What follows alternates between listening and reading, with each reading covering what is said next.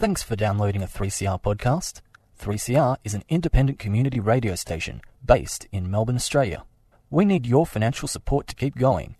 Go to www.3cr.org.au for more information and to donate online. Now stay tuned for your 3CR podcast. And a very warm welcome back to Solidarity Breakfast. A left response to the major developments in capitalism. What they trade in is not wheat. They trade in famine. A little dose of revolutionary optimism. I think it's really important to sort of express solidarity globally. It really is a deal by corporations for corporations. The Union forever defending our rights. Down with the black leg. If you think the ABC's left wing, don't listen to this program. Solidarity Breakfast, 7:30 to 9 a.m. Saturdays, 3CR 8:55 a.m. streaming and 3CR digital, podcast or audio on demand. And of course, the website solidaritybreakfast.org.au. Solidarity forever. Good morning, everybody. Annie here for Solidarity Breakfast, uh, 3CR's breakfast. We have breakfast all week and uh, we shine a light on a whole range of very interesting and uh, political and social uh, issues, news, uh, generally uh, a whole range of items that don't make it to the mainstream and as well as reflections on some of the madcap stuff that does happen on the mainstream scene. And this morning, we're going to uh, take up some. Uh, oh, I've I've um, spoken to Iain McIntyre. Iain McIntyre is a former, or sometimes uh, drops into 3CR, but he is a historian. He's a, a man that uh, delves into popular culture. And the reason for why I'm talking to Iain is because he and his uh, uh fellow um, uh, editor, uh, Andrew Nette, have put out a, a third volume in a series of uh, delving into popular culture uh, through 1960 to 1980. And the latest, called Dangerous Visions and New Worlds Radical Science Fiction 1950 to 1985, has just been um, nominated for a Hugo Award uh, in the Best Related Work category. This is quite huge because of the uh, Hugo Awards is a stellar international award uh, for science fiction. Fantastic uh, stuff. So I had a, a chat with uh, Iain about this uh, particular volume and also about the uh, content, what it's about, what why they uh, took so much interest in this particular field. I, later on, we talked to Sister Susan Connolly about uh, upcoming national uh, rallies for justice for uh, Bernard Collaery, drop the prosecution of Bernard Collaery, and a call for a federal anti corruption commission because uh, we'll go through the particular case as well as uh, where and when you can actually stand for justice over next week. Uh, and we're going to follow that up with a fantastic session that uh, I went to at the Marxist conference, which was on over the Easter weekend. It was called Unlivable Cities The Politics of Urban Development, and it was given by Steph Price, who gave a fantastically amusing but uh, uh, fascinating uh, look into how Melbourne and uh, it got to the state it's in at the moment and uh, what needs to be done to make this into a livable rather than an unlivable city. Of course, uh, we uh, heard the terrible news that uh, the uh, Australian government announced that it's not going to intervene in the Julian Assange uh, case that it believes in the English legal system and it refuses to intervene on behalf of an Australian citizen. If you want to know more about that particular issue, uh, there is a fantastic film out that came out on screens yesterday, uh, Ithaca. It's a film that's been uh, made following the uh, work of uh, John Shipton uh, and uh, Julian Assange's father uh, in his crusade to raise awareness of uh, and the need to support Julian Assange. Uh, it's uh, if you want to know more about uh, what's going on and ha- how it's led to this terrible outcome at the moment about the extradition uh, case to send Julian Assange to the clutches of the evil empire, then it would be worth your while to actually go and see that film. Before we move on to the first item of the day, an important announcement. Join us on May 1st, the International Day of the Working Classes. We're mobilising for workers' rights, decent living conditions, environmental protection, the rights of Indigenous peoples, and in opposition to imperialist war and aggression. There'll be speakers, stalls, food, and community singing from midday on Sunday, May 1st at Trades Hall on the corner of Lygon and Victoria Street, Carlton. Then march around the city, assembling from 1.30pm. And leading up to the day, don't forget April 28th from 5pm, the annual 8 hour memorial event opposite Trades Hall. Followed by a 6pm solidarity event, good food, entertainment, and speakers. Help us hold the worst federal government in living memory to account. For more information, visit maydayvictoria.com. The Melbourne Mayday Committee is a 3CR supporter.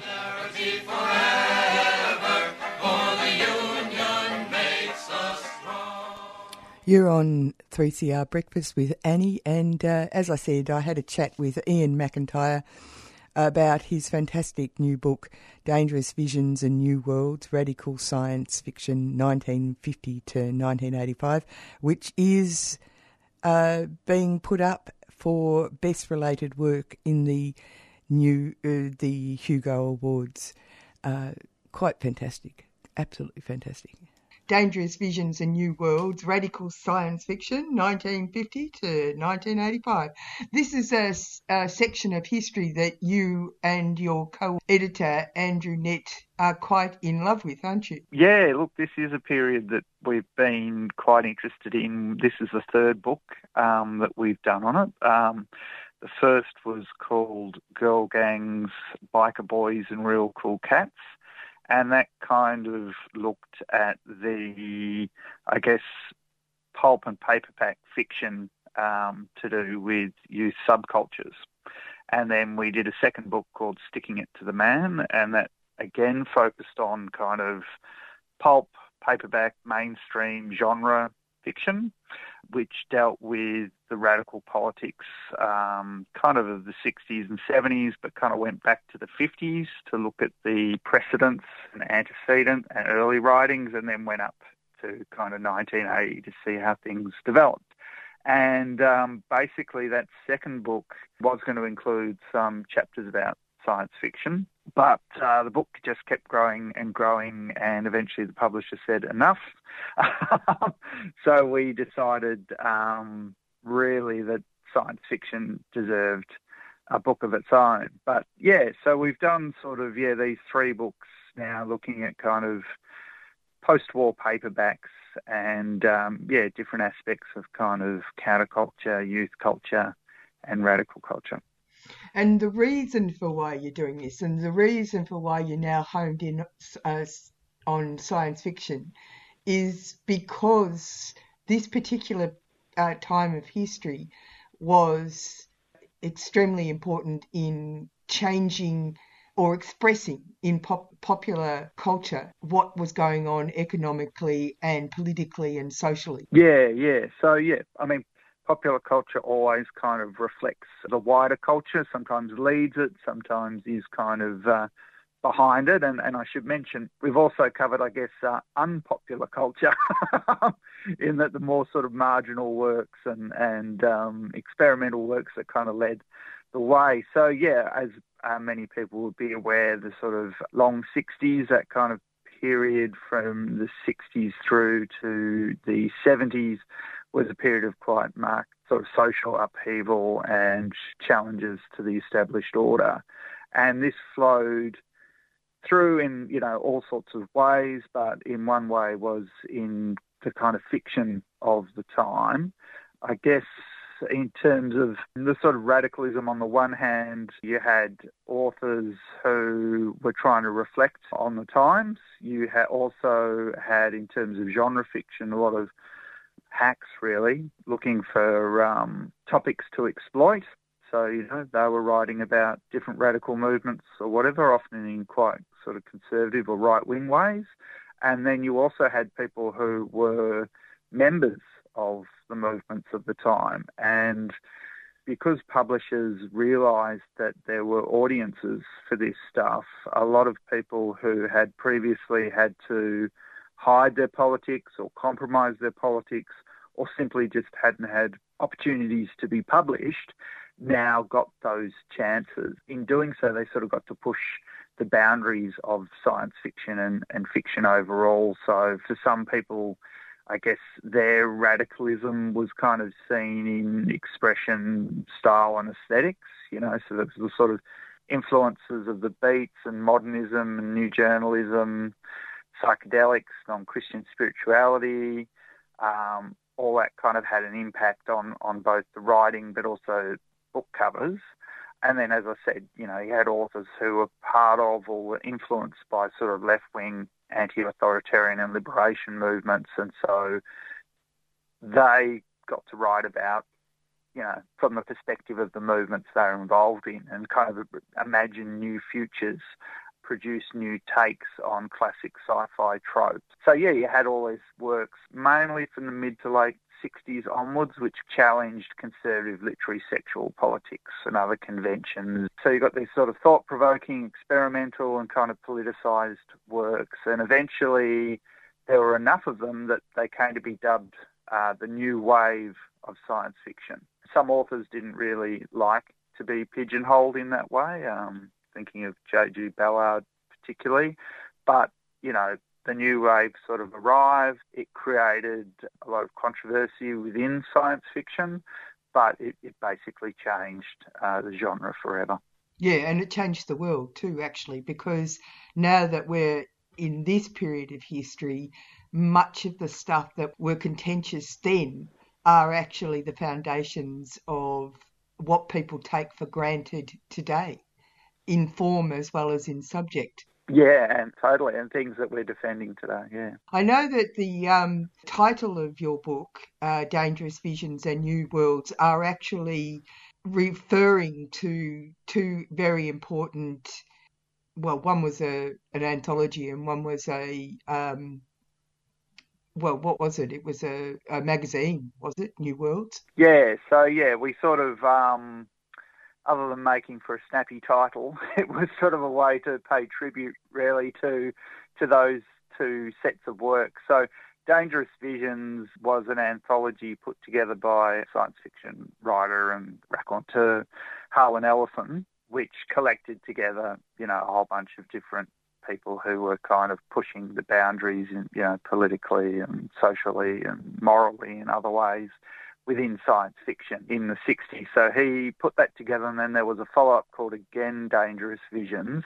And yeah, this, this was kind of a showcase of a lot of the key writers of the period, and I guess sort of marked uh, really the kind of arrival of these writers. So yeah, that was that was one of um, the key rights books, but there, there were a number of anthologies at the time. There was sort of a shift I mean, there were still a lot of science fiction magazines publishing short stories and so forth, but there was kind of a shift more and more to the paperback anthology. And so um, Judith Merril's England Swings, and, and there are a number of other anthologies at the time that, that kind of were quite groundbreaking, and it, it became quite a popular sort of um, form of publishing short stories. So Dangerous Visions from Harlan Ellison had a big impact equally, uh, if not more so, New Worlds magazine, which was a British um, publication which had been around for some decades.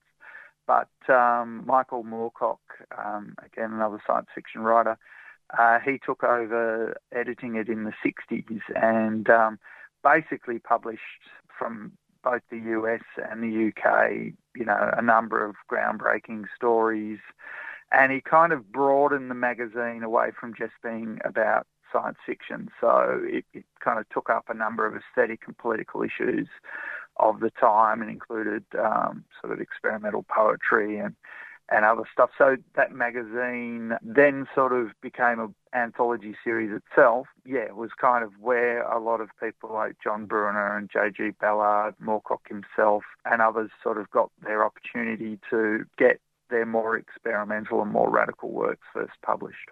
The um, ability to be able to alter the minds of readers through popular culture and create controversy, I suppose, was ripe for that period of history. I know that one of the um, uh, strings to the uh, fight was that uh, the decision to uh, call themselves speculative fiction rather than science fiction as a way of separating themselves from the uh, earlier um, preoccupations. Yeah, I mean, some some of the writers who, I guess, part of the new wave were quite happy with the sci-fi thing. Others, yeah, they wanted to sort of mark this line where they, you know, they were kind of different to what they saw as sort of prim and proper fiction of the 50s that was quite conservative and, you know, just had male, kind of straight white male heroes who were off conquering planets,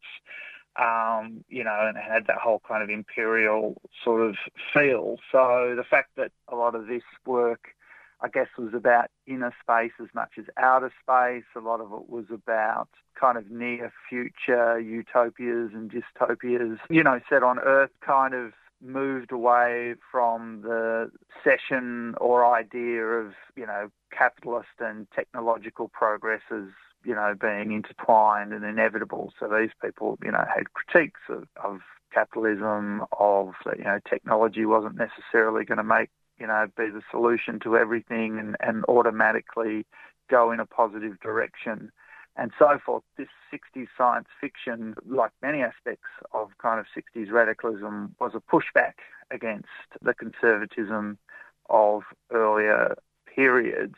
And so, yeah, that speculative idea, I guess, meant that people were trying to say, well, we don't have to just have these classic kind of science fictional type tropes and ideas.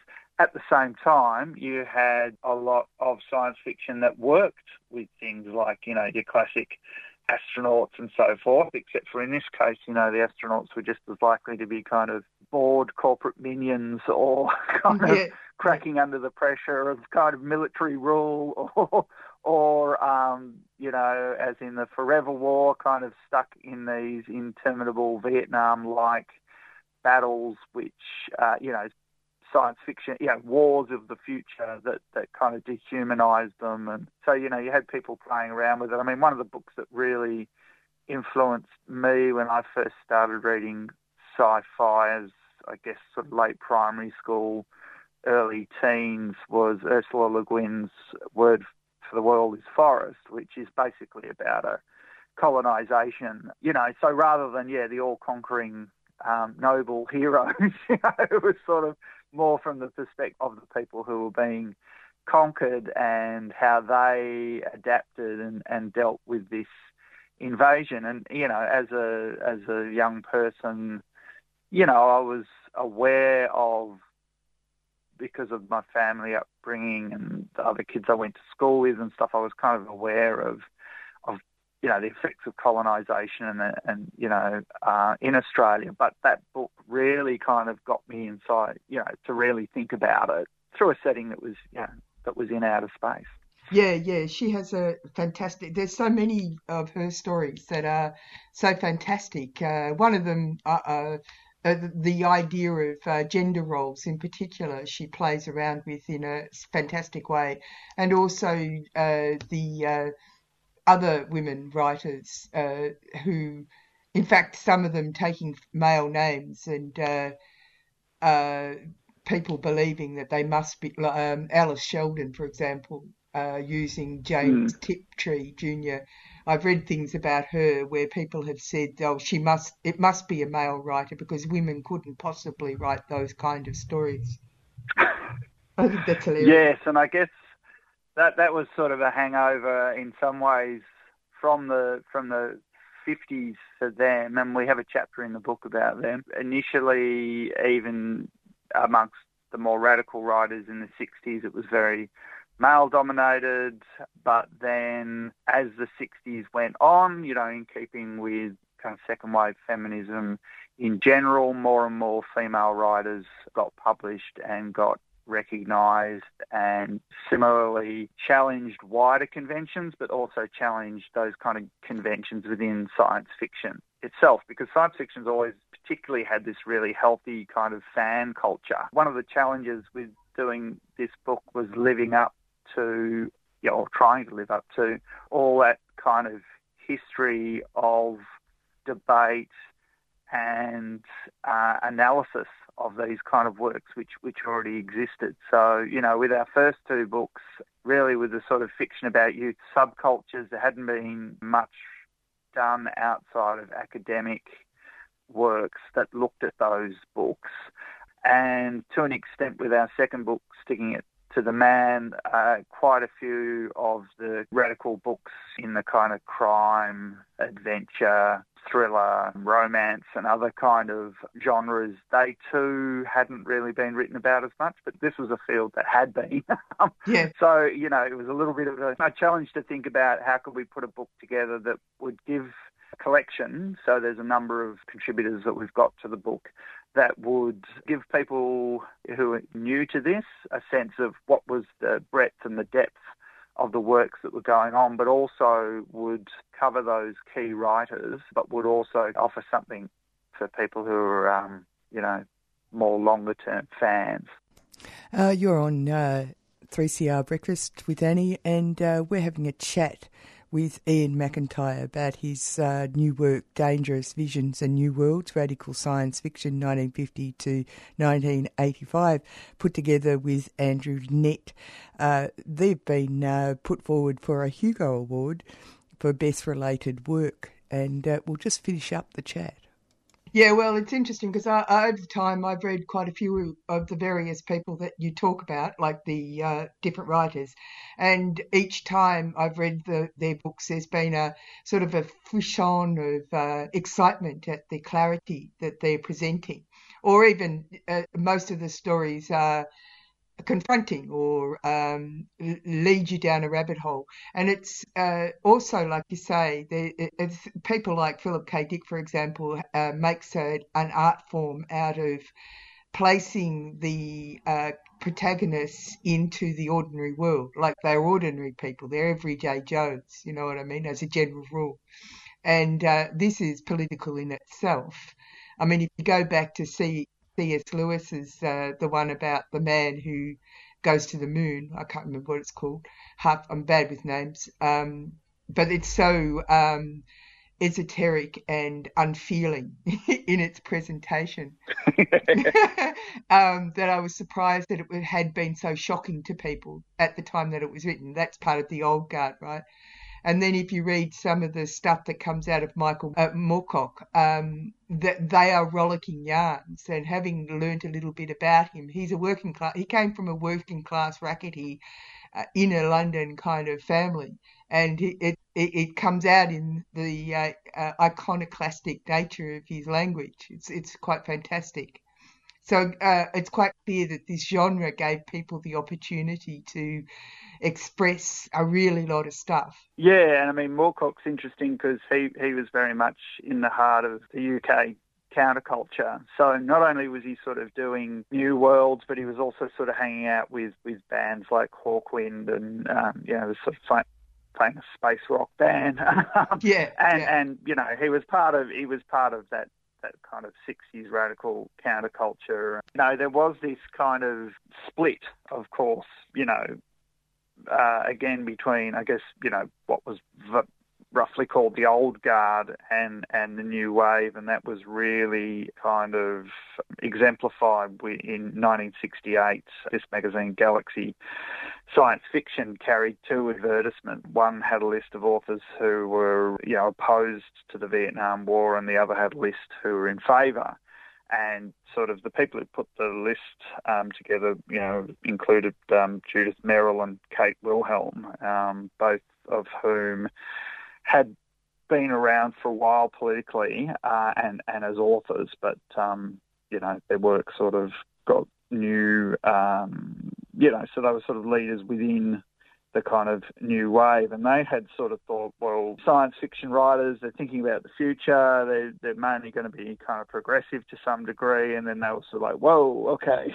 So, you know, they found that a number of people refused to sign it and indeed sort of had this, this ad, you know, that really exemplified, I guess, that split. And that was a generational split that was going on for a lot of people. But of course, people sometimes focus a bit too much on the generational split of the area. So somebody like Judith Merril had been around since the 40s, you know, so they weren't like, um, you know, a, a baby boomer, you know, yeah, they weren't sort of young, um, you know, they, so, you know, this kind of left wing current went back for some time. It was just now the opportunities were there more in, the, as I say, in the 60s and 70s um, for a whole range of people to be who they were and obviously, you know, it, the sort of the struggle around that continues clearly, but this was a period when things began to open up, and and some people quite experimental and radical works were achieving massive sales, like Samuel Delany's um, Dhalgren, I think sold half a million copies or something, you know, made the bestsellers.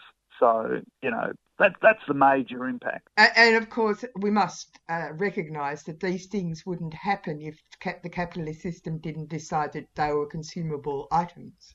But yeah, I mean, it took, I guess, you know, with like most things, sort of people on the fringes to, to push stuff. So, you know, Moorcock and New Worlds, you know, sort of publishing this stuff yeah, taking the risk. Kind of moving in and realising, oh, okay, there's a market here, and, and yes, we'll have to bend or whatever.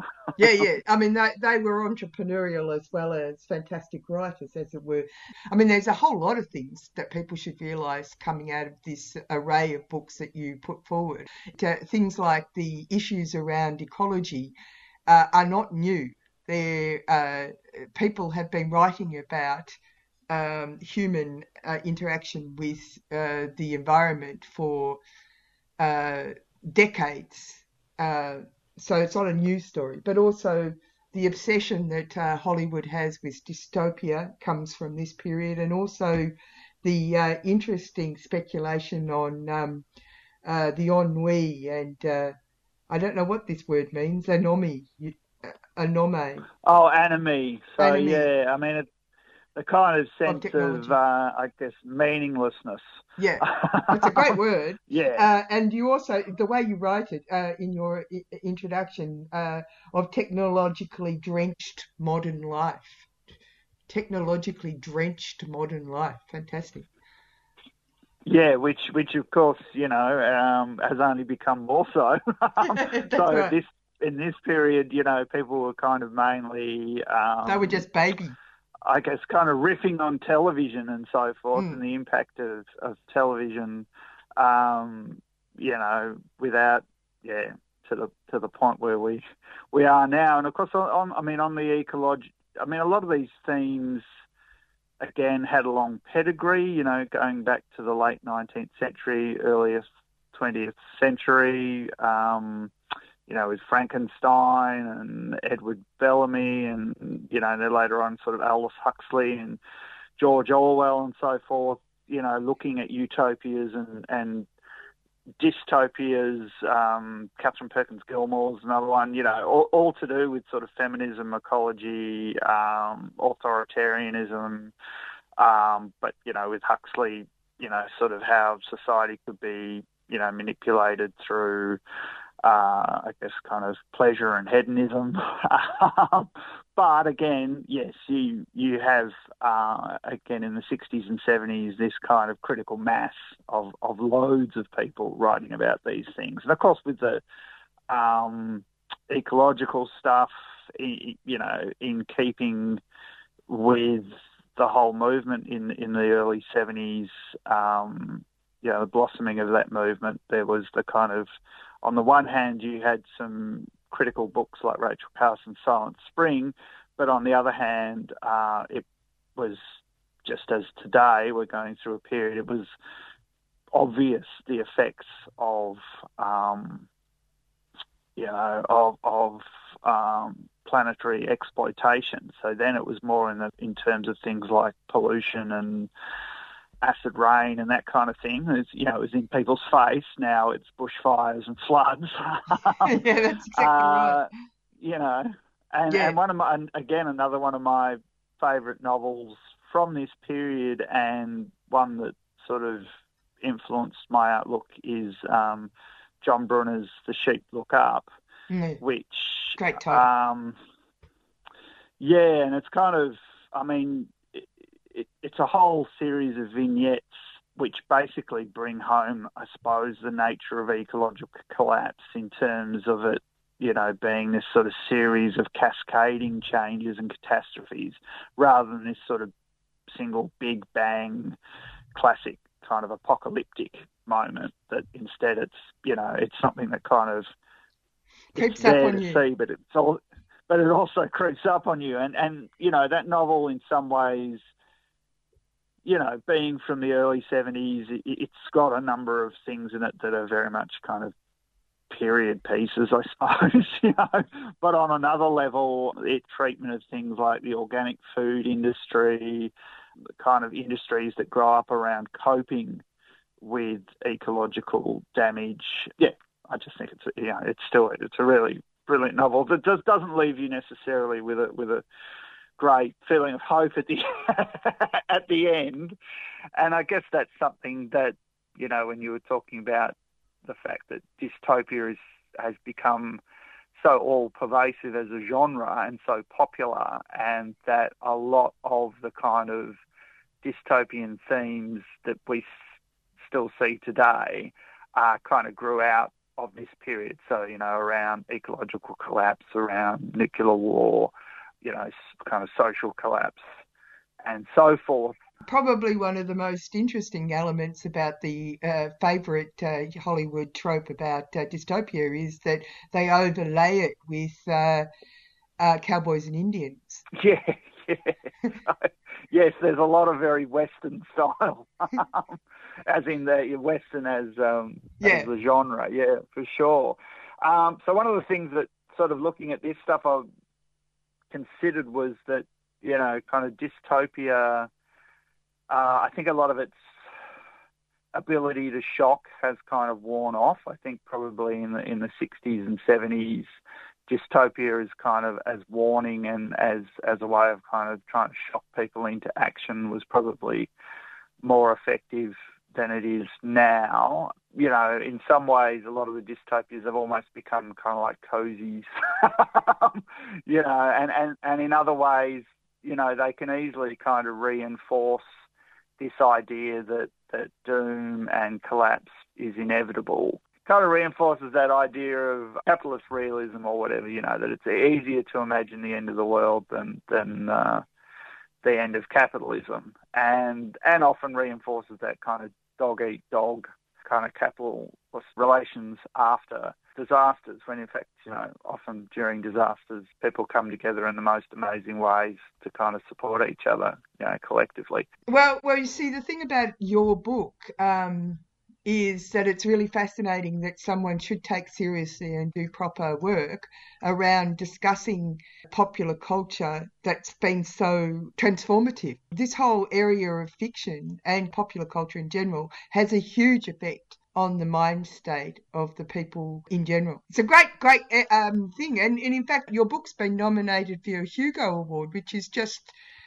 gobsmacking. Yeah, look, um, Andrew Nette, my co-editor, and myself, yeah, we're, we're, we're pretty... Uh... The uh, Australian word would be stoked. Yeah, I was going to say stoked. stoked. Um, yeah, look, we, we were very... Um, uh, yeah, very pleased to see that it's been nominated for a Hugo. Um, so yeah, we're sort of uh, the the ChiCon is the is the big science fiction convention where they kind of um, announce the winners of the Hugos in September. But you know, regardless of whether it wins or not, it, it's um, you know extremely gratifying and um, humbling and um, you know we've got um, about 20 contributors to this, so I think it's a real um, you know hopefully a testament to, to all the work that they did as well. Ask me for a clue, and I will always tell you true. Listen with your words. Hi, I'm Sarah from Dash, and you're listening to 3CR. It's true. It's safer when I'm here with you. It's true.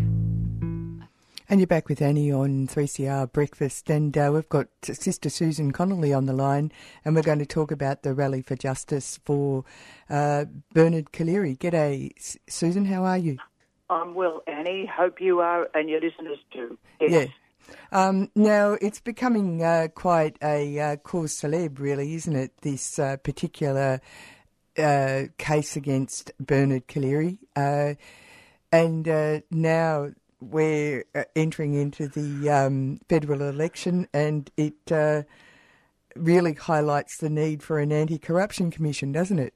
Oh, it certainly does. You never said a truer word if we don't get an independent commission against corruption to investigate the plethora, the huge number amount of corruption in Australia, but this is an outstanding one. The whole business of the spying on Timor, and now the this is the fourth year that this man is being uh, prosecuted. We're up to about number 70 in the hearings, and those hearings are happening this week, the 26th, the 27th, and the 28th of uh, February at the ACT Supreme Court. Uh, it's uh, the whole thing's been sent back to the Supreme Court by the High Court because all there's all this muddling around with the rule of law. Now they're talking about trying to get court only evidence. There's two types of evidence in this trial. It's really wrong, and it's wonderful that so many people around Australia, as you say, Annie, are getting to know more and more uh, about this uh, terrible travesty of justice. And of course, Bernard was uh, made a uh, legal representative for the original uh, member of the uh, ASIO community, Spy. Uh, who actually was a whistleblower and has been caught up in this by uh, uh, default, really. Well, he has, that's right. And he often says, Why was my name on the list of approved lawyers when well, he is an approved lawyer for the intelligence community and has served them well over years. Why was my name on that, he says, when it was well known that he was acting for the Timorese government? I mean, what a dilemma to put that man in. But the man of integrity that he is, like so many Australians, uh, he's stood up for what is right and he's suffering for it.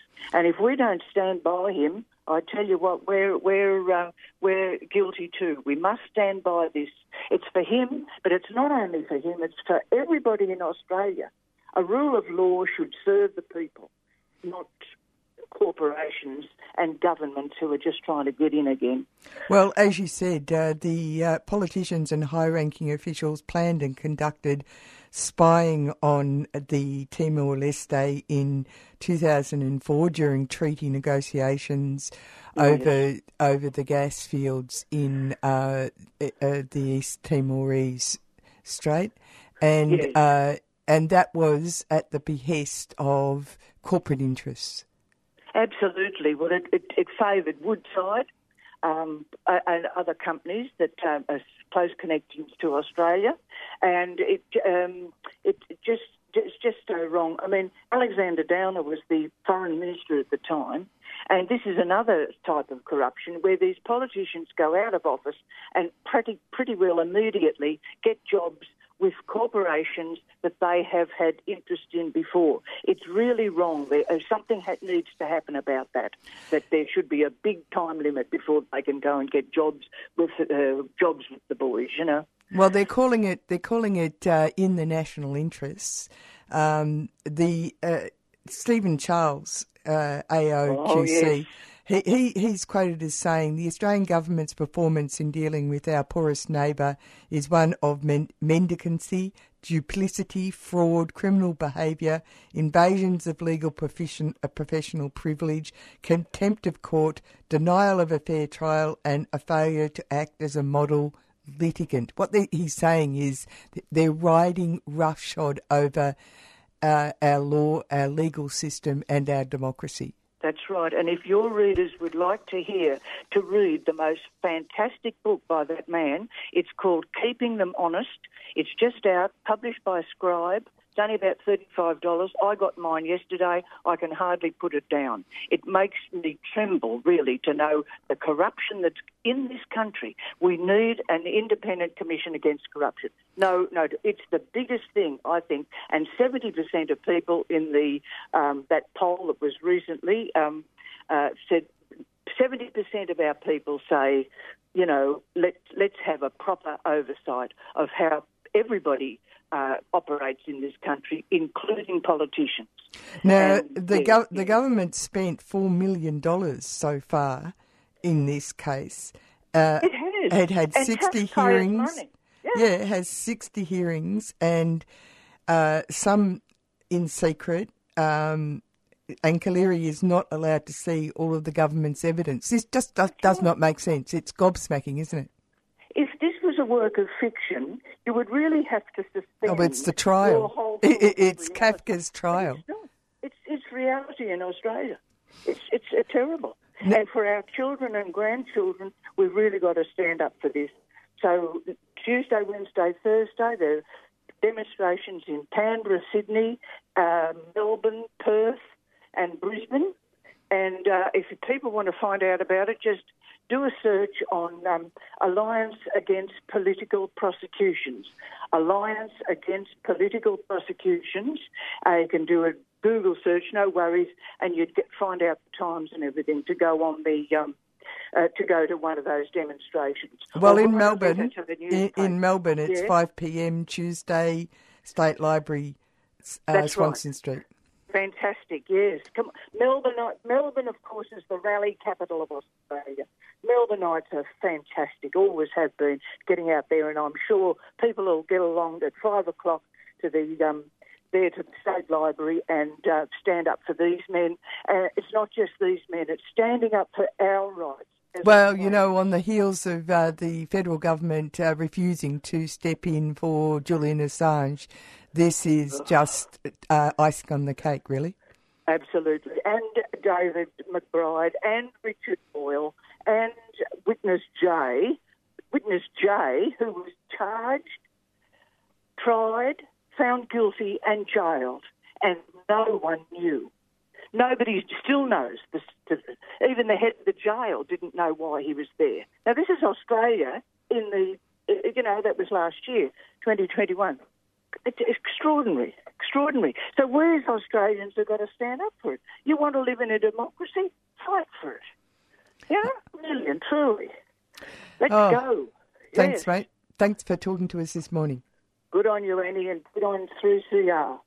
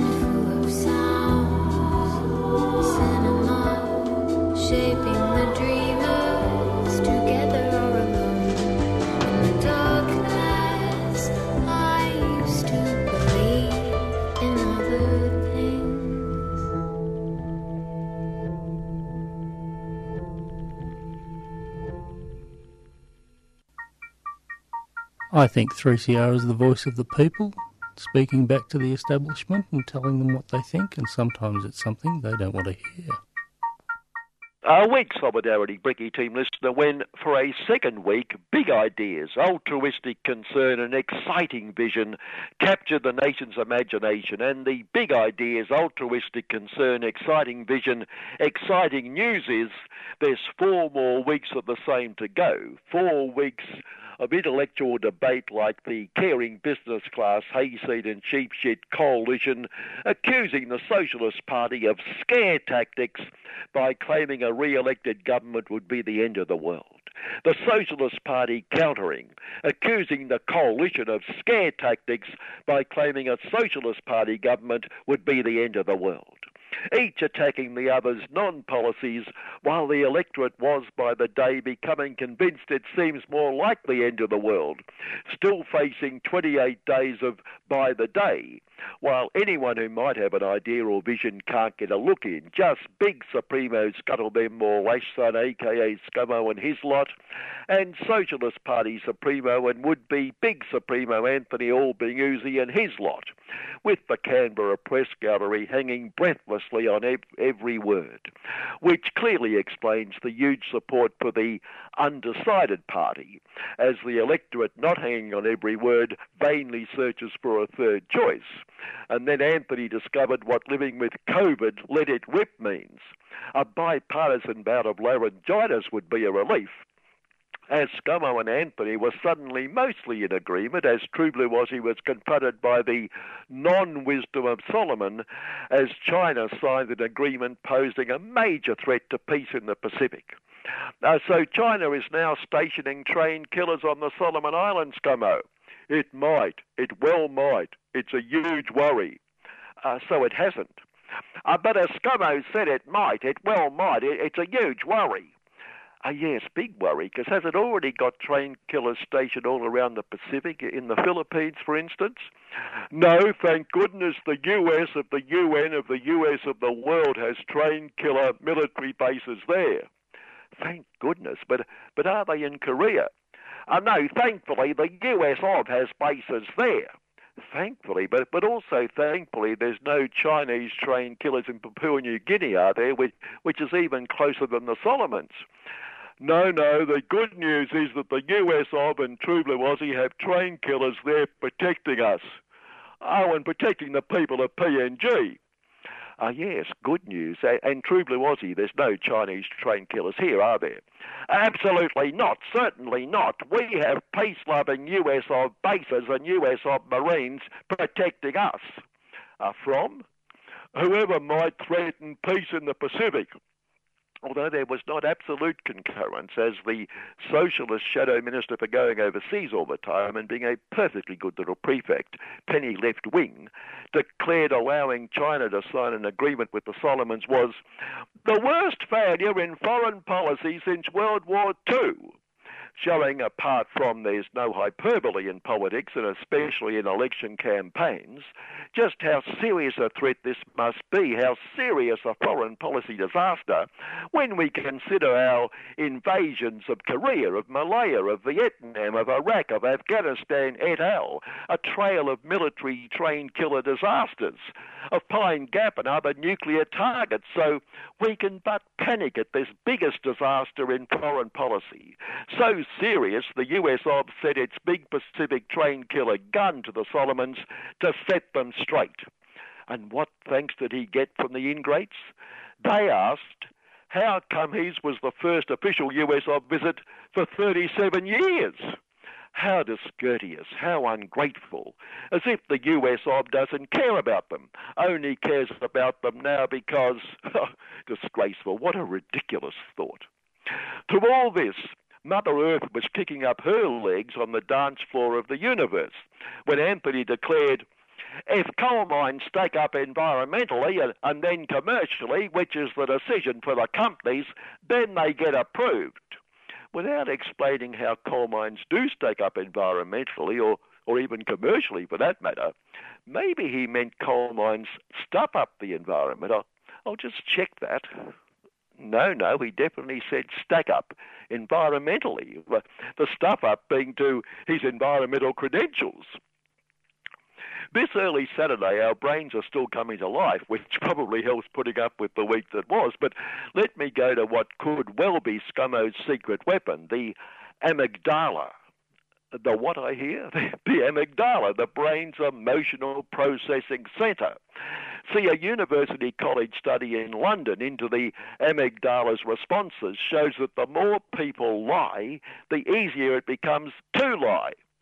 Uh, Scummo, could this be your secret weapon? That is an outrageous implication. I have never told a lie in my life. Boy, is his amygdala working overtime this morning. Scummo described criticism of his captain's pick transphobic candidate Katherine Deves lower than low as a pile-on, whatever that means. Probably an attempt to balance her views, which are a pile of. This sensitivity carried to his telling the mother of an autistic child he, Scummo, is blessed not to have had an autistic child, which incredibly the mother thought was, was a bit insensitive when we know Scummo's church, his Christianity, which has driven his love thy neighbour approach to everything he does, like no proper papers, queue jumping, illegal boat people, for instance, knows the more filthy rich you are, the more the dear baby Jesus loves and blesses you. The poorer, the more the dear baby hates and unblesses you, and ditto. Having a child with any disability shows the dear baby unblesses you. So Scummo was just expressing Christian truth and ensuring his place in paradise. Even if Anthony thinks it would be paradise to occupy the place, Scummo now holds on that side of the house as what passes as debate was confined to Lord Rupert of Wapping's pay TV channel, getting no complaints from those who refuse to or can't afford to pay Lord Rupert to watch the same crap they already get anyway. No risk of tuning into the what passes as debate by accident. With the policy chasm exposed, like on that no proper papers queue jumping issue, with Scummo insisting his policy was far crueler and Anthony wasn't nearly as cruel and Anthony insisting he is just as cruel to those seeking refuge. And talk about spoil sports. As Scummo and Anthony both commit to zero emissions by 2050, our zero emissions are better than your zero emissions. Our zero emissions are better than your zero emissions. Spoil Sports, Infrastructure Partnerships True Blue Aussie, with disastrous timing, has called on them talk about unreasonable demands, listener. Called on them to show how they're going to get to their target.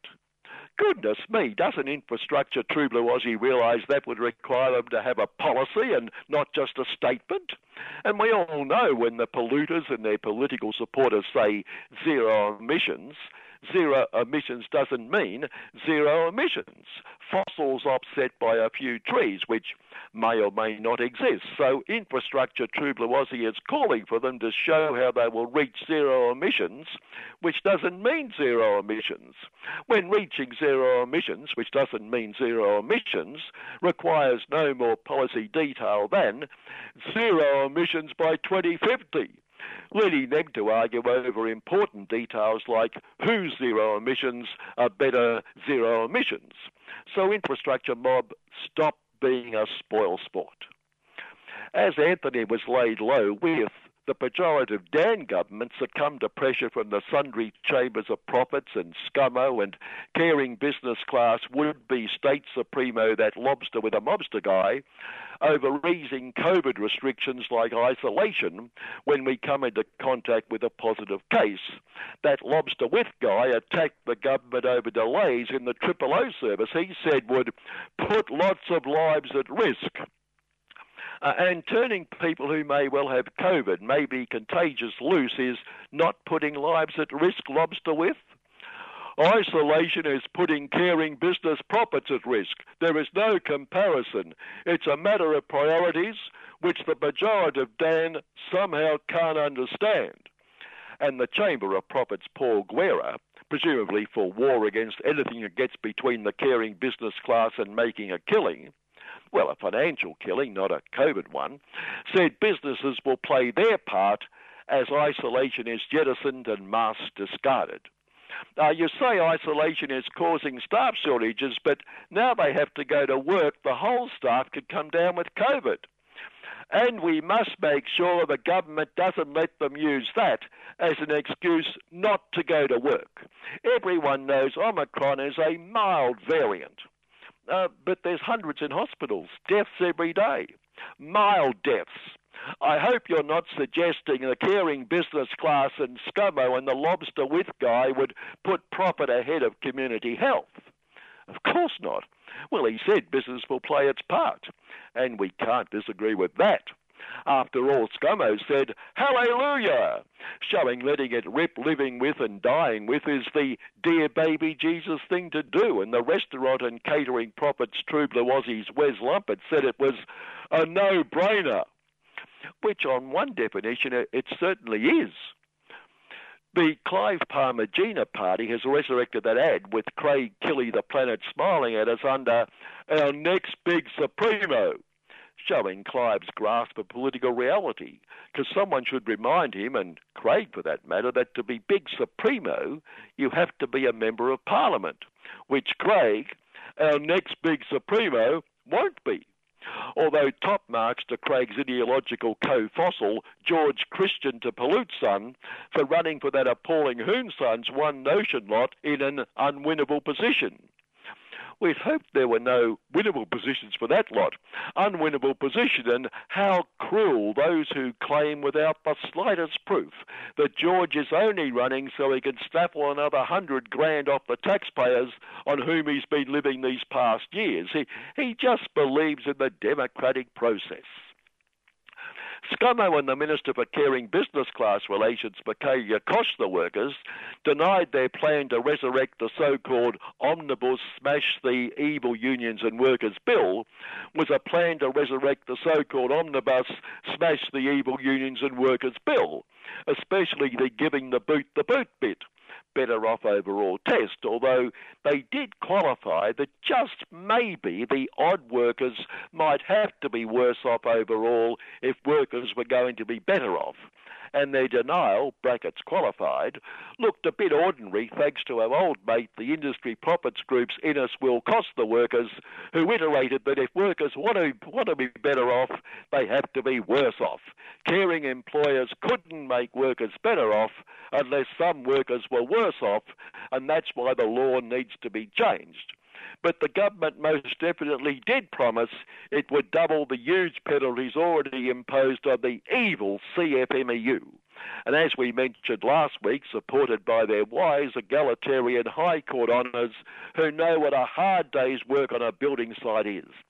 Double so workers say taking action over a safety matter would be fined lots and lots and lots more than their caring employer if the safety matter then happened to injure or kill one of them, showing just how lawless these construction workers are.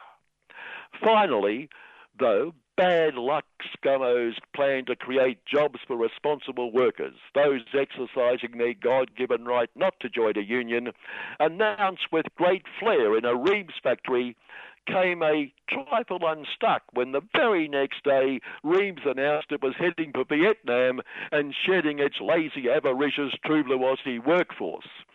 And a stroke of good luck for ScoMo, the mainstream, panting, breathless Canberra Press Gallery didn't see this as anywhere nearly as much a gaffe as Anthony's memory lapse. Oh, and finally, finally, aren't we all so looking forward to the next 28 days? Good morning.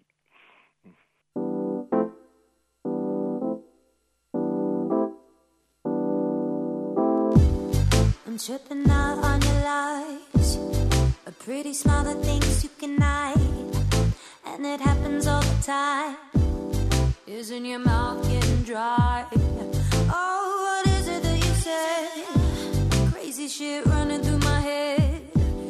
Overthinking about that sting. Reading into too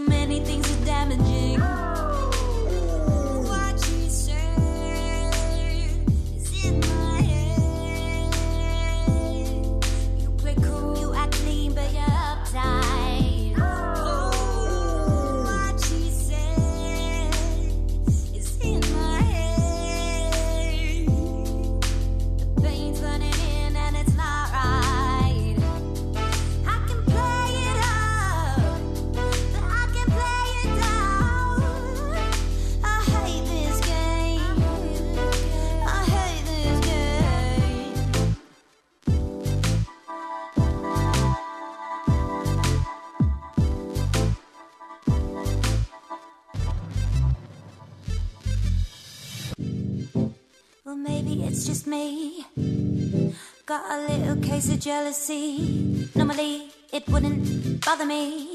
But why'd you have to be so mean? Oh, I heard you going around, picking you up, putting me down. So what happens now? Uh, Do we fight for the crown?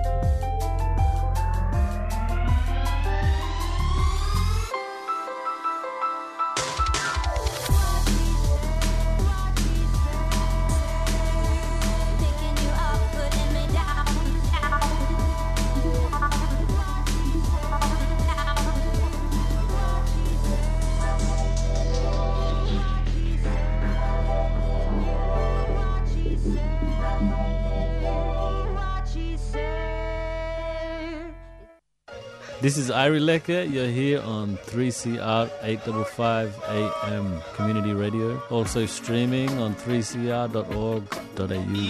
Free West Papua, Papua Merdeka gets up one talks. You're back with Annie on 3CR Breakfast, and uh, we're going to move straight along to a great little session that I went to at the Marxist conference last weekend. It was called Unlivable Cities. Uh, the politics of urban development, and it was given by Steph Price. It was just priceless, I'll have to say. So let's let's have a listen. So I'm going to start um, at a place called the Corkman. Um, for most of its life, the Corkman was actually known as the Carlton Inn. It was built in 1854, and um, people say it was probably the oldest building in Carlton. Uh, the Corkman was not very charming. Uh, that was partly the nature of buildings, um, pubs in particular, built in that era. They were sort of characterised by their, their plainness, their exterior plainness. Um, but also, it hadn't survived the 70s and 80s well. Um, it, it, it's sort of almost its entire outside had been um, painted with Mission Brown, um, who anyone familiar with the or which remembers um, from the 70s was um, somebody's brilliant idea that Mission Brown really encapsulated everything about heritage. Does not. It's horrific. It was all over the outside, and and some of its windows. Um, this is probably from the 80s. Some of its windows have been removed and replaced with um, you know glass bricks. Also hideous. Um, Neither did the pub um, have any particularly worthwhile social function. So it was located directly across the road from the Melbourne Uni Law School um, and was mostly used as a watering hole for um, Melbourne Uni Law students. But in 2016, when its owners, uh, developers who'd bought it a few years earlier, illegally razed it, leaving just piles of bricks and clouds of asbestos uh, in the air, it seemed that actually all of Melbourne was wounded. Uh, the Corkman wasn't wasn't beautiful, as I say, and it was really only used by a few people. But it wasn't theirs; uh, it was ours, and that was what the sentiment was. They turned it to rubble um, brazenly in the middle of the day, riding roughshod over the rules that are supposed to prevent things like that. Because what's a bit of tut-tutting um, and a tiny fine for a developer? A developer doing God's work, building things in a city, um, like so many others that measures its vitality by the number of um, cranes in the sky and a developer who stands to make tens of millions by building on an empty city block um, and very little as a custodian of um, Melbourne's cultural heritage.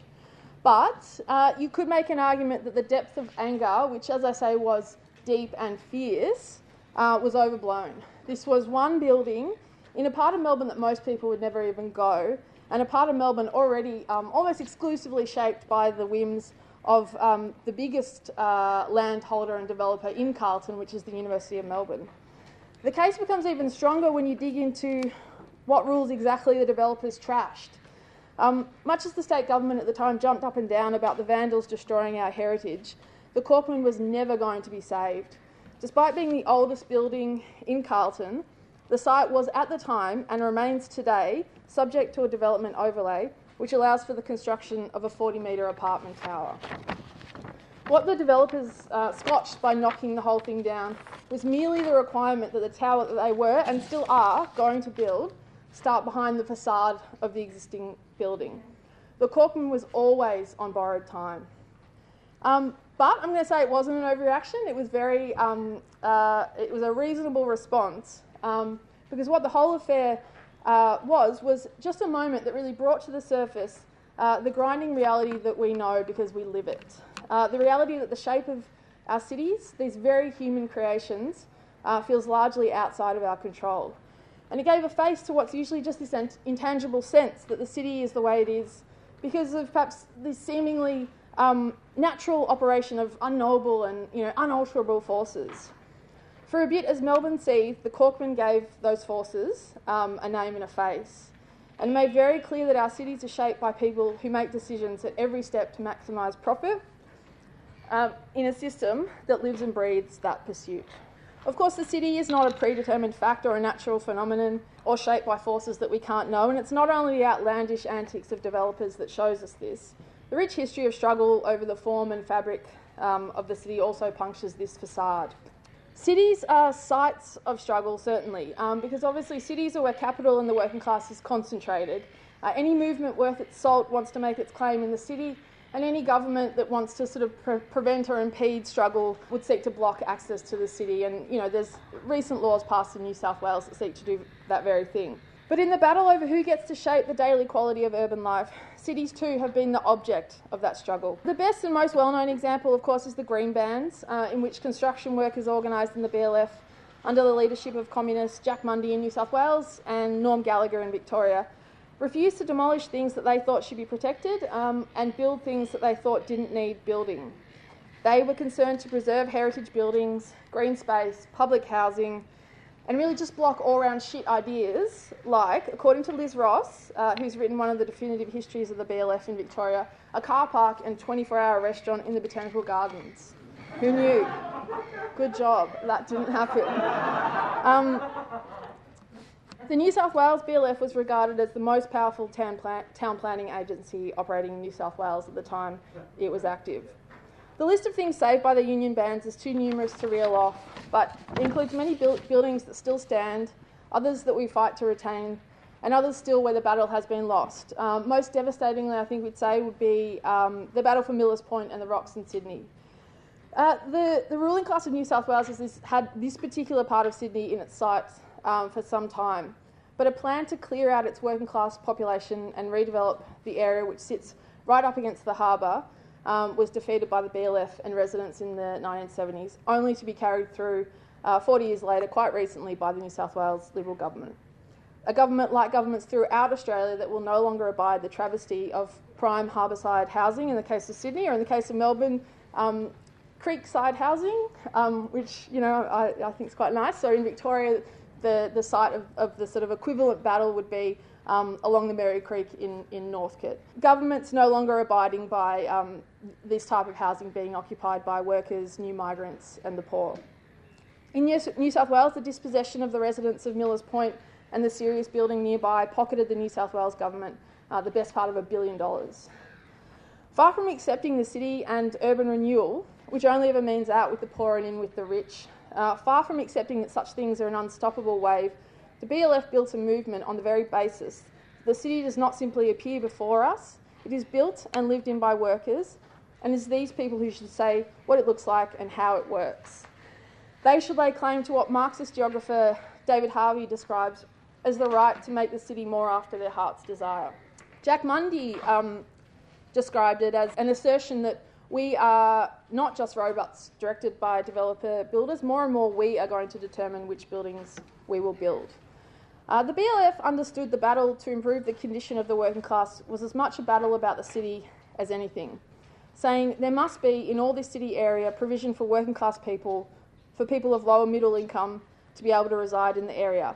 It's not much good winning a 35 hour week if we're going to choke to death in planless and polluted cities where rents are too high, where ordinary people can't live.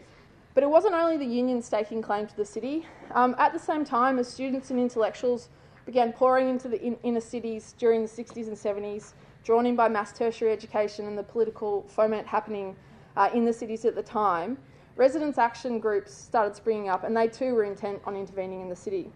It was a time of pitched battles over freeways, parks, and slum clearances. So we started in Carlton, and in fact, the suburb of Carlton itself exists today as it does um, as a result of the fights at this time. So in 1969, the Housing Commission in Victoria was on a mission. It had plans to renew nearly one square kilometre of Carlton, and Carlton is in total size two square kilometres. So fully half of Carlton was in its sights. It declared these areas um, slums and ripe for renewal. And of course, when they said re- renewal, they mean what governments um, mean today when they say uh, renewal, which is to demolish the housing and move out the residents. Many of the poor and working class um, residents of Carlton weren't interested in moving off and they rejected the slum declaration and fought, on at least one occasion with shotgun in hand, uh, to keep the commission out. You could get away with that sort of thing at the time. Um, uh, they were joined by the students and academics who weren't keen on the gritty and bohemian suburbs they'd been drawn to being turned over to the brutal modernism of the Commission's prefab concrete housing and the towers that we all know today. It was in Carlton in this defeat that the Housing Commission's decades long slum reclamation program came to an end. And today, as we'd all know, the slum houses are some of the most expensive in Melbourne.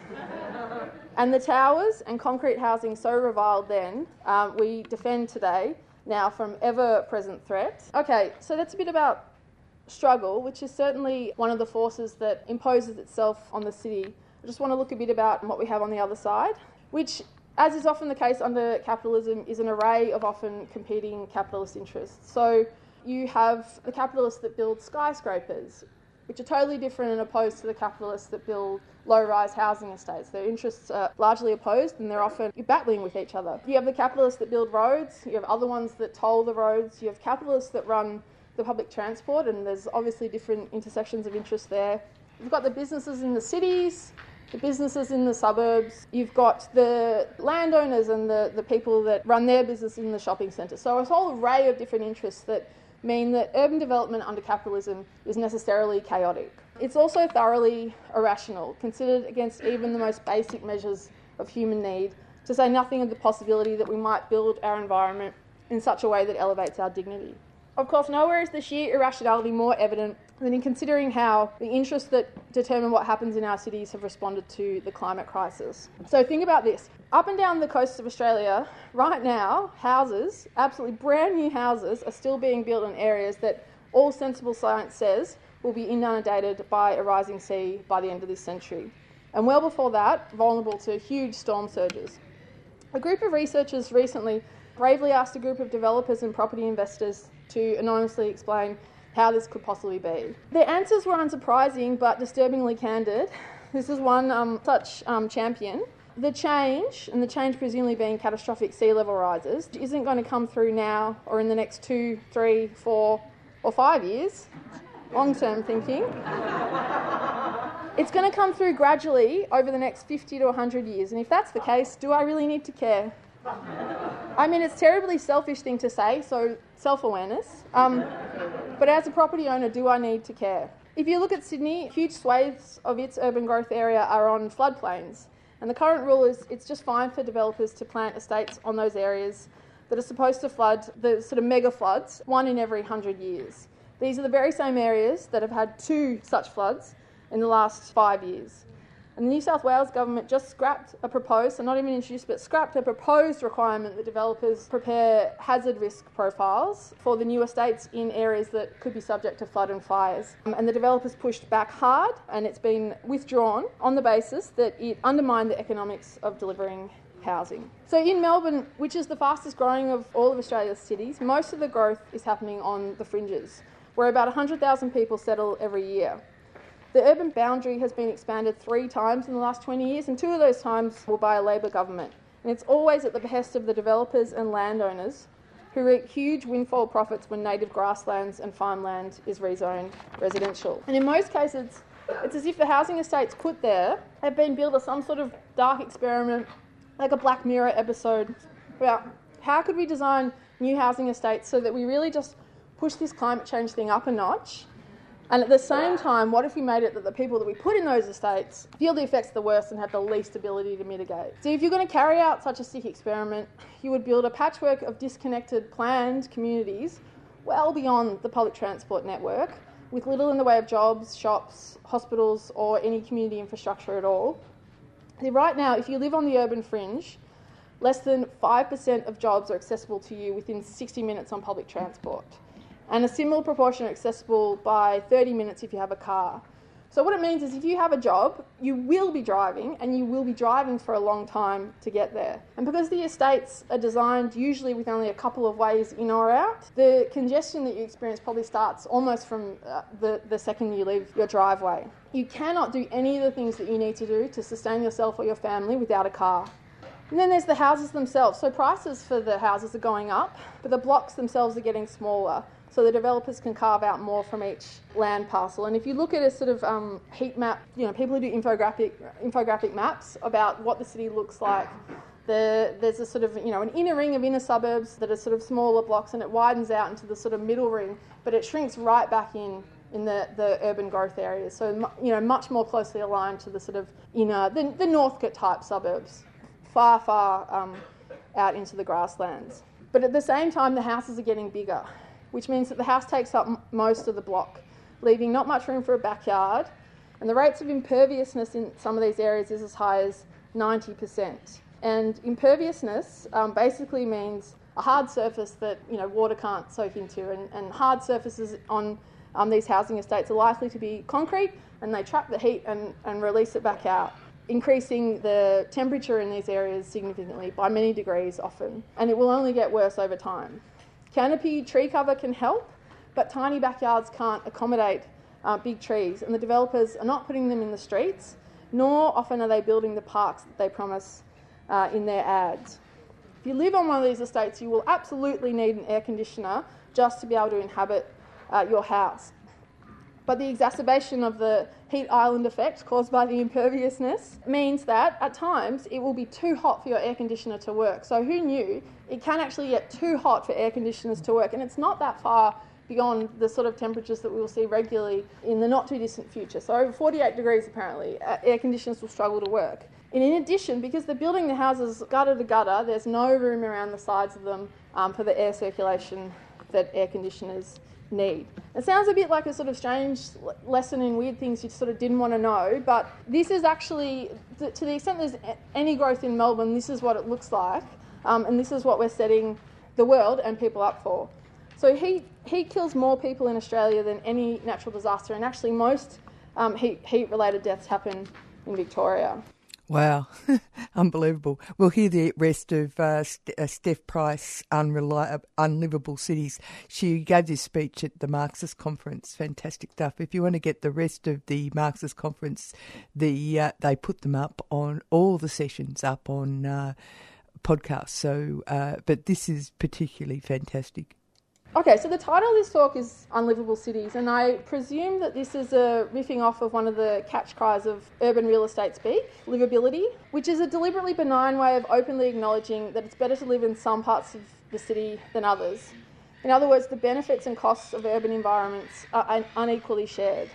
So I've touched on it a bit, but I want to um, look in a little bit more detail and a few more examples about what exactly it means and what it looks like to be low on the um, livability index. I don't think you can fall off the livability index, though life and death is a binary. Um, the index doesn't recognise it. You can be right down the bottom, still, still going. Okay, so the closer you live to a pokies venue, the more likely you are to gamble, to lose, and to experience all the ill effects associated with gambling addiction, which includes a hugely increased risk of suicide. If you live within one kilometre of the supermarket, you will likely be in better health and experience less disease than people who live further than one kilometre from the supermarket. And this association is strongest in working class areas. Access and proximity to green open space is associated with better social connections with those around you, better sleep, improved physical and mental health, and again, a reduction in disease. Even the presence or absence of street trees in your neighbourhood has an impact on the material conditions of your life. People are more likely to walk when there are trees and they're more likely to talk to their neighbours. How does this play out in um, Melbourne? There are four times as many pokey venues in the outer north of Melbourne as there are in the inner east, say Boroondara for instance. In the urban growth areas,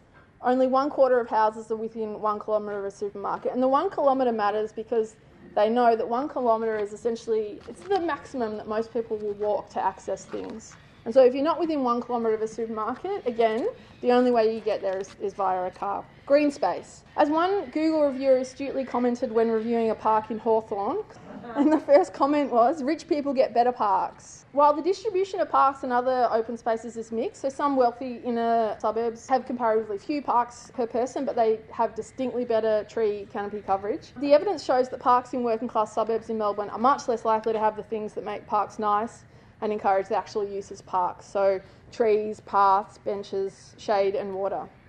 The tree canopy data shows that the parks in the western suburbs have less canopy tree coverage, and so canopy trees obviously the big trees that create shade. Less canopy tree coverage at 6.2% in the parks in the western suburbs than the industrial areas of the eastern suburbs, which sit at 7.7%. So this means that you're much more likely to find yourself sitting under the shade of an old gum tree if you're standing outside a factory in Malvern, for instance. There's no factories in Melbourne, but there's obviously industry in the east. Than you are if you're standing in a park in sunshine. So I want to talk a bit about public infrastructure and in particular libraries, just as an example. So access to public libraries in Stonnington, which takes in Malvern, Toorak and Prahran, there's one library for every 40,000 people. In Melton, which is in the outer west, and Dandenong, which is in the outer southeast, there's currently one library for every 90,000 people. In about 10 years' time, with Melton part of the urban growth corridor and expanding rapidly, the figure will be one library for every 160,000 people.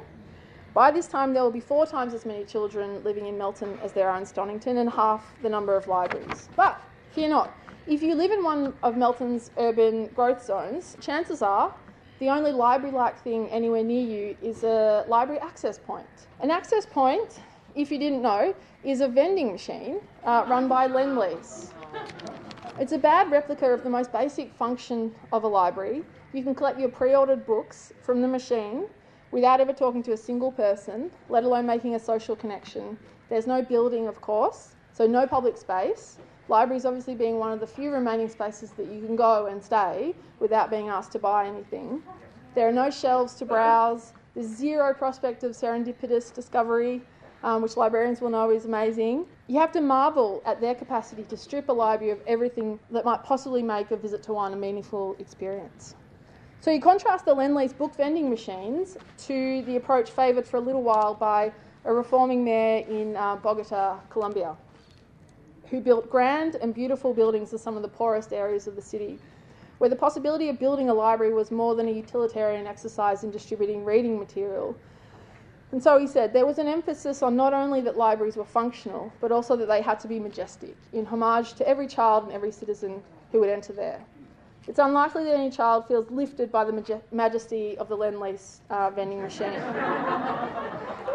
and of course, nothing about the, about the way our cities works should lead us to believe that there is any intention at all for a working class child to feel uplifted or inspired um, by their built environment. It's why children of the rich attend schools whose buildings are imposing and monumental and sit on acres of manicured playing fields while others learn in tin portables that crowd out the school oval. It's why developers are reaching new heights to cater for the ultra wealthy with what are called super prime.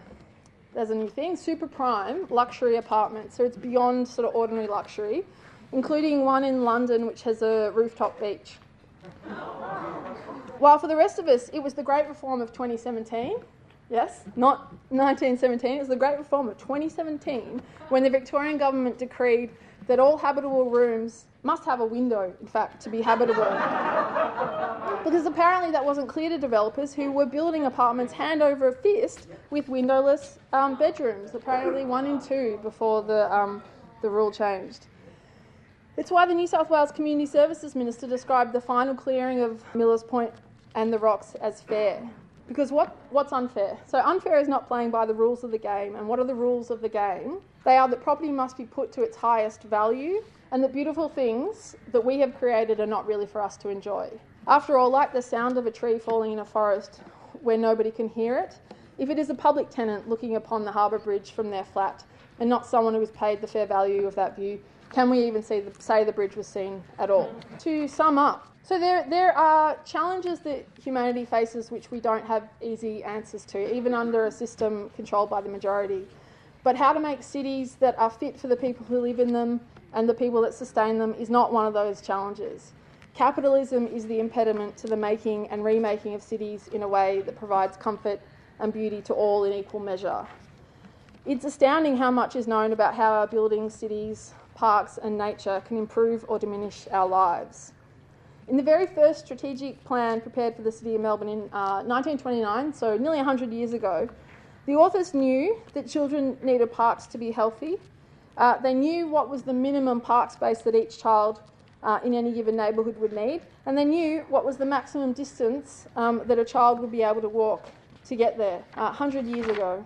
Uh, you could spend many years reading nothing else but the minutiae of how cities should work. It's known, for instance, what the ideal um, depth of a front garden is to encourage conviviality amongst neighbours but allow, you know, retreat for, for your senses. It's known what the ideal um, footpath width is to encourage walking. You know, how many curves are, are reasonable before a walker aborts. Look at the diagrams. The, the, how they build the footpaths in the estates is, um, is unfriendly to walkers and there's too many curves. Um, and there's people who, who know about this. There's people who know about all of this. They know what type of street signage could help people with dementia navigate their neighbourhoods. And it goes on and on and on. But we will not win livable cities through better planning or latching onto new ideas that they cut, that that some people carve out within the system. And you know, I think about in my work, we're you know always hearing about this sort of like wild new ideas that people come up with to um, address the housing crisis. And you know, examples are why don't we put people in micro shipping containers and stuff them on, you know, when in fact we figured out a long time ago that shelter is best provided by houses. So why don't we build houses? We will win livable cities, uh, cities that are fit for us when we take on capitalism and when we win back the world. Um, we need to fight for reforms, yes, but a truly beautiful city is one teeming with workers moving together in the fight for bigger change than that. Fantastic, fantastic talk by Steph Price at Marxist about uh, unlivable cities. Before I go, uh, there's a game of cricket, an important game of cricket being played tomorrow at uh, Fairbairn Park in Maribyrnong, Oval 6. It's uh, to celebrate the freedom uh, that uh, refugees are now experiencing uh, as they've been slowly but surely left out or led out of detention. Uh, it's a game that's been initiated by refugees that they are uh, asking for people to come. Uh, we also play in solidarity with hundreds of refugees who remain locked up in indefinite detention in Australia, they say. Bring a chair, drinks, plate of food to share. We can break fast together during Ramadan. Uh, this is coming from the refugees themselves. Sunday, April the 24th, 2 pm, Oval 6 at Fairbairn Park, Maribyrnong. Bring a chair. Everyone is welcome. If you want more information, 0411 089 209. That's 0411 089 209. Coming up next is Asia Pacific Currents. Adios, amigos.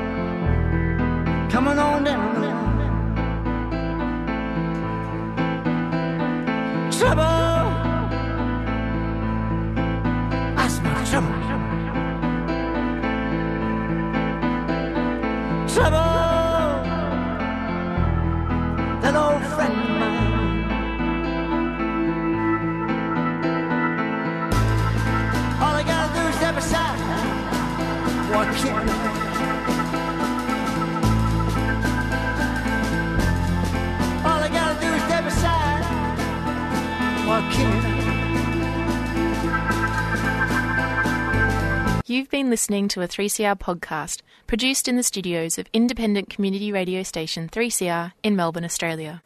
For more information, go to allthews.3cr.org.au.